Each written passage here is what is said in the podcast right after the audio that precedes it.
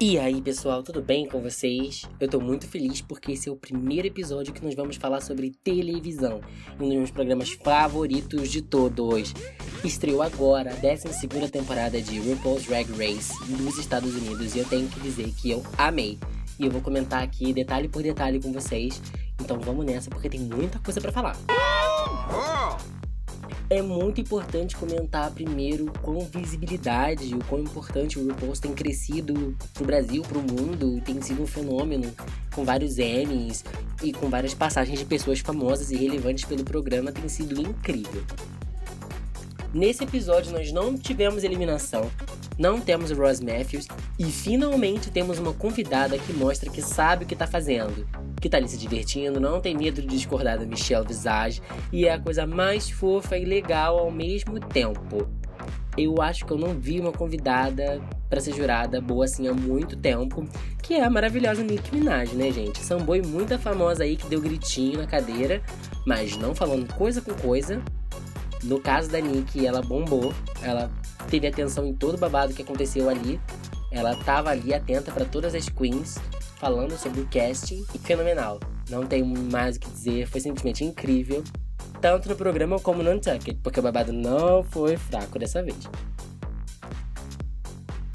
O casting para conhecermos as rainhas me pareceu uma coisa mais normal do mundo. Encheu de gente de Nova York, mesmo com apenas parte do elenco apresentado nesse primeiro episódio.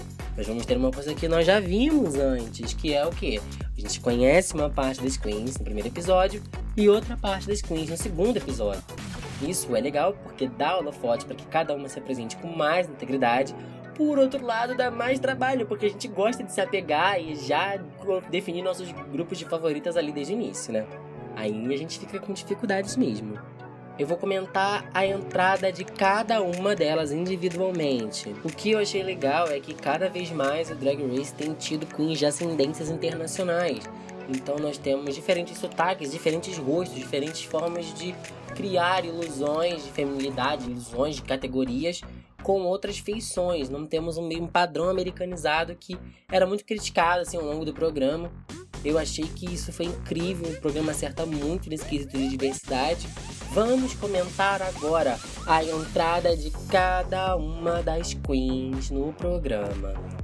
Brita de Nova York foi a primeira, né? Se definiu ali como a workaholic do drag, canta, dança, performa, faz tudo. Disse que canta, que dança, que performa, mostrou um bom look no início. Gostei que ela já lançou que é confundida como uma drag negra, mas na verdade ela é uma drag de ascendência polinésia. De noite ela é Moana, de dia ela é Maui. Nick Doll, francesinha, agora em Nova York, prometeu entregar performance sem quebrar o quadril. Gostei do look dela, achei que foi bom para o início, mas nada muito memorável. Widow Von Du, do Kansas City, se provando a própria bruxa da temporada. Eu desconfio muito que ela vai ser muito bruxinha, personalidade muito forte. Jack, de descendência persa, de Nova York também. Gostei muito, acho que ela tem muito a mostrar e ela se confundiu ali um pouco no que era um look de entrada. Mostrou um pouco de personalidade demais, não impressionou muito. Eu tô de olho nela. É aquilo, eu concordo com a Brida que ela que o Jack, né? Um pouco sem glamour. Mostrou uma coisa pouco polida.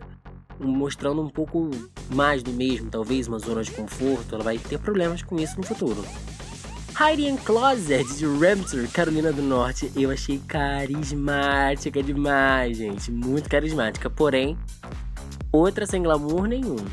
Todas as críticas que ela recebeu eu concordo, mas eu vou deixar isso mais pra frente.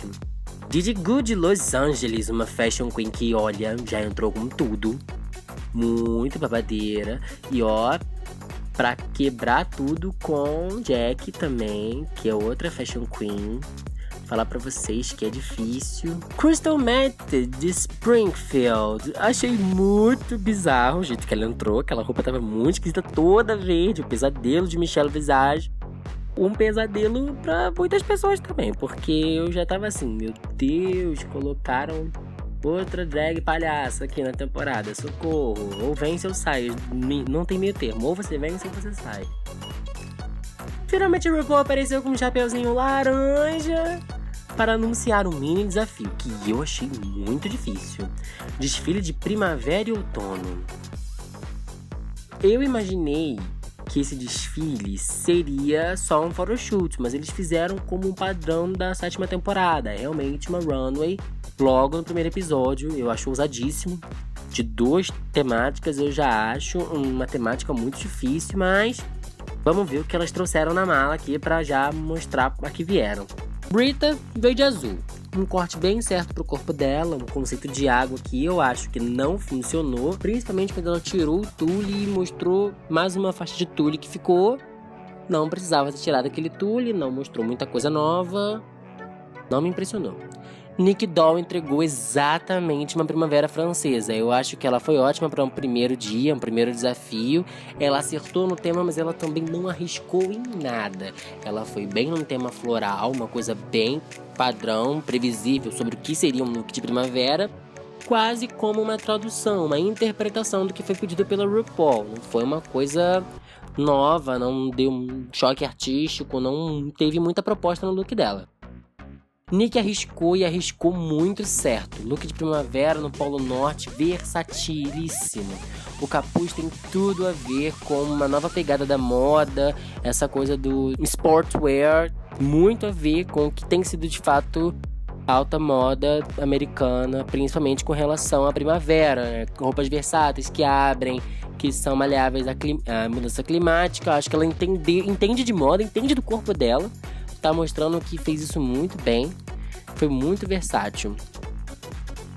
A Jack entregou um design polido com padrões diferentes, arriscadíssimos, mas ainda gostei demais da paleta de cores. Teve uma bolsa, o que eu achei excelente, combinou muito com o look e o cabelo também estava bem feminino. Gostei muito. Heidi fez um conceito curtindo arriscado que funcionou. Realmente ele estava com uma pegada ali de psicodélico e a peruca dela caiu enquanto ela revelava o melhor, que eram as joias do pescoço, né? Mas mesmo assim eu achei uma boa atitude ela sair com a cabeça erguida. Didi Good levou na mala um excelente trabalho de um designer que eu preciso descobrir quem é, né? Algumas ali a gente já sabe que trabalham com a mãe. Então a gente tem que olhar isso com uma atenção, porque realmente o design estava muito bem feito do look dela. O meu favorito de todos da Didi Good. Crystal tava com uma maquiagem muito errada. A maquiagem dela não tinha nada a ver, tava escurecendo o rosto dela, a peruca tava com um rosto muito escuro e o rosa que ela usou não combinou. Pra uma Queen que se sustentou ali, se apresentando na habilidade de maquiagem, ela ainda tem muito que provar no que diz a minha desafios. Eu achei feio, literalmente feio. Agora, no conceito outono, a Brita foi muito melhor. Ela forçou o conceito, mas não balanceou bem a atenção e o brilho de um lado. E do outro, estava um pouco opaco. Ela melhorou, mas ela ainda não saiu da fase do mediano. Ela tentou uma interpretação de natureza de novo, mas não conseguiu. Para mim, não tá para misturar brilho e opaco, usando, pesando demais de um lado e não balanceando do outro com criatividade. Então, para mim, ela tem muito que entender de proporção do que ela tá mostrando pro programa. Nick entregou um conceito muito bárbaro. Eu ia para um enterro dos meus inimigos daquele jeito. Eu receberia um Oscar vestido daquele jeito. Sem defeito, com certeza é o meu look favorito de outono. Talvez porque mostrou um pouco de entendimento de moda, uma sofisticação francesa, como o próprio RuPaul nos lembrou, um pouco de Jean Paul Gaultier, uma coisa que tem de fato um background de moda ela mostrou que tá ali para servir isso no programa, para fazer isso no programa. Eu gostei muito. Uma referência à Fashion Week francesa. Eu gostei muito da maquiagem dela. Uma coisa que vai ser elogiada no episódio inteiro é a maquiagem dela. Muito boa, muito sofisticada. Eu gostaria de ressaltar que ela também falou que quer colocar toda a cultura dela em uma roupa. Eu gostei disso, porque é uma sinopse do que ela vai apresentar durante o programa. Então a gente pode esperar isso dela. Eu acho que ela sustentou isso, sabe, nessa, primeira visão. Ela sustentou isso muito bem. O Idol tem que polir um pouquinho, mas eu acredito que a atitude dela é, tem um talento para isso. Ela precisa aprender a fazer uma revelação decente, porque eu acho que nenhum dos que ela tentou fazer funcionou ali. Eu amei o look da Jack e os padrões brigam muito. Visualmente são padrões que brigam muito. Mas eu acho que o look dela é meu segundo favorito nesse outono, porque o conceito funcionou. Eu consegui entender o que, que ela estava extraindo ali de outono. Heidi vestiu um vestido de concurso. Dá pra ver que ela vestiu, resolveu vestir o melhor que ela tinha, né? Já viu que a peruca caiu, ela já pegou o melhor que tinha para vestir e deu um death drop. deu uma queda no final. Não entendi por que, que ela fez isso. Achei que não tem nada a ver com o mini desafio de moda, o mini desafio de desfile. Eu gostei, assim, mas eu suspeito de um tombinho ali. Ela pode ter levado um tombinho e disfarçou com uma queda. Didi entregou um look BDSM, que fez um desfile de outono que não me chocou, tava lindo, mas aí fica no meu terceiro lugar, porque não me chocou. Já vimos isso antes, numa categoria muito semelhante de mini desafio de moda, usando um coraçado com um certo rabo de cavalo. A gente já viu isso acontecer, então não me chocou. Foi ali numa zona de conforto dela. Mas como ela foi muito bem, ela conseguiu impressionar os jurados, ela ficou em terceiro lugar. Crystal ganhou créditos comigo com a forma que ela compôs o look. Um Fred Krueger ali que me fez um pouquinho ficar engasgado. Agora eu gostei muito da maquiagem. Entendi que ela tá querendo mostrar ali com a maquiagem dela. Achei que o conceito é bem coerente e entregou muito bem. Quero comentar aqui alguns dos babados também que aconteceram na sala de maquiagem. É, adorei o fato da, da, tatuagem do One Direction da Crystal, muito engraçado, eu morri de rir com isso. E a categoria principal do desfile diante de Nicki Minaj, logo após elas interpretarem um rap de autoria e apresentação pessoal chamado I'm That Bitch. Para ninguém menos que Nicki Minaj. Olha, eu tenho que dizer, já tava pesado antes do Mini Challenge. Pesou no Mini Challenge. Agora, na categoria do desfile, tem que brilhar. Na frente da Nicki Minaj, tem que brilhar. A Brita, no seu desfile, cumpriu certo. Ela criou uma forma interessantíssima com o cabelo, uma silhueta com pedras muito boa. Teve uma suavidade, um desfile incrível. A Crystal Method, que nos entregou um demônio brilhante, uma maquiagem perfeita e um bom uso do look, e um diabo com glitter caiu bem. Didi, impecável. Um capacete que deu um ar clean, todo altamente comentado durante o episódio, tratando um azul bebê com um preto encoraçado muito bom. E a gravatinha deu um brilho assim no look dela. Foi muito alegação. Eu acho que ela levou isso do capacete do mini challenge pro desafio principal, que é muito bom. Mostra que ela é versátil, mostra que ela sabe de composição da peça e mostra que ela veio ali pra competir. Heidi teve o melhor uso do tema. Realmente estava extravagante demais o look dela, como o próprio Carson disse, extravagantíssimo. A roupa impecável, mas o pior cabelo e maquiagem que eu vejo em muito tempo de Drag Race cabelo e maquiagem é importante. É o que você vai dar a cara a tapa ali pra vencer o programa. Jack entregou um cabelo dos anos 50 e desfilou muito bem com acessórios certos, mas eu achei muito nada a ver um kimono com body, gente, pelo amor de Deus. Você tá ali e tem que mostrar o que você levou de melhor o que você fez. Se você levou aquilo ali na mala, minha filha, vai fazer a Courtney Act e vai ter que sair cedo, porque a gente não tem paciência não. Nick Doll entregou um brilho numa anti-silhueta, o que eu achei muito bom, um, um busto muito, muito maior, assim, muito disforme tem um pouco do cabelo platinado, aquele lugar comum para drag queens magras, com aquela bota preta alta, mas eu gostei muito que ela deu um ar camp no acessório brilhante, ela literalmente colocou uma lupa no que seria um mínimo adereço brilhante no look. Eu acho que ela entregou o que seria uma certa li linguagem da sua drag. Nossa querida Widow entregou um vestido de história e uma combinação com rosa é uma ousadia imensa para uma big girl negra. Eu acho que esse tipo de escolha faz com que praticamente o legado de Latrice e outras queens, até mesmo pelo uso de camadas e não ter medo de mostrar pele, criando um look completo. O uso do tema no tecido foi totalmente único e a maquiagem tá muito melhor do que como ela entrou no programa. Eu acho que ela descobriu que a maquiagem que eles fornecem é muito boa e mostrou que ela tem a técnica para aproveitar isso muito bem. Um uso arriscadíssimo de silhueta futurista com ombreiras, mas eu acho que deu muito certo. Algumas críticas ali que concordo com muitas. Em destaque para as críticas da Nick Minaj, que para mim foi muito sensata e prestou atenção em tudo desde o desfile. Eu acredito também que ela estava ali como homenageada do I'm That Bitch, do single, e ela gostou muito de como as queens performaram seus versos e se apresentaram. Eu super compreendo que ela não goste de algo que não tenha profundidade, inteligência, porque ela é realmente uma profissional da escrita do rap, então ela não tá ali para brincadeira. Vamos ter uma atenção aqui também para Michelle, que disse uma coisa muito certa. Se você tá numa apresentação do seu look, uma apresentação da sua drag, você tem que falar sobre si a opulência ali é boa, faz parte do rap, mas você tem que apresentar um pouco do que você está trazendo para o programa, porque é a sua evolução que vai fazer com que você permaneça ali na competição. Ressalvando que também a Nick trouxe uma análise muito importante dos looks e tudo mais. O que importa não é o que você está vestindo, quem você está vestindo, quanto você gastou naquela roupa. No final do dia, vão lembrar de você pela sua carisma, pela sua performance, pela sua presença de palco. É isso que vai fazer as pessoas vibrarem e serem de fato sua torcida.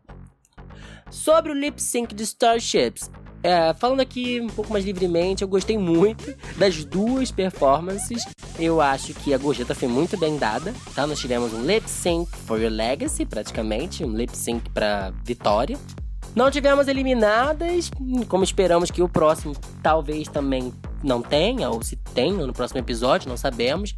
Sabemos de uma revelação que nós conheceremos mais queens, então nós teremos um outro episódio aqui para falar abertamente sobre os looks, sobre a primeira expectativa dessas queens e falar um pouco de como é o termômetro dessa competição que agora começou. Start your ranges! Quase que eu me deixei esquecer aqui, né, gente? O babado do Untucked, eu vou logo pular pro babado forte, foi a Didi Good ter ficado ressentida com a crítica da Nicki Minaj sobre seu cabelo e sua maquiagem. E ninguém menos que a própria foi conversar com as queens no Untucked. Olha só que coisa louca. Então, frente a frente esse babado, onde a Heidi comentou sobre isso ela mesma, na frente da Nicki Minaj, e a Minaj justificou um pouco que o trabalho de iluminação, de composição da peruca e da maquiagem são muito importantes. E errado ela não tava, né, meu amor? Quem é que vai discordar da rainha do rap ali dentro do Untucked? Tivemos um poucos atritos, aquela emoção inicial de Untucked, aquela tensão, algumas pessoas treinando lip sync, ainda não se sabia o que seria aquele lip sync e tudo mais. E hum, muitas revelações. Eu espero que vocês consigam assistir em breve e acompanhar o programa junto comigo pra gente ir comentando aqui com esses maiores babados. Me encontra lá no Twitter. A gente vai trocar umas figurinhas por lá antes de eu gravar o próximo episódio. espero que vocês gostem desse. Eu tô lançando o mais rápido que eu posso. E vou tentar manter uma periodicidade pra gente conseguir manter esse ritmo legal pra gente ir conversando sobre os episódios. Lembrando que esse quadro aqui é o Sachê, ele é um quadro dentro do Cine Simples, onde eu falo de cinema e entretenimento audiovisual. E você encontra alguns textos meus no Medium, você me encontra no Twitter e no Instagram também como arroba cinesimples e arroba rpf Iago. É isso aí, pessoal. Start Your Engines! A 12 temporada de Drag Race já começou.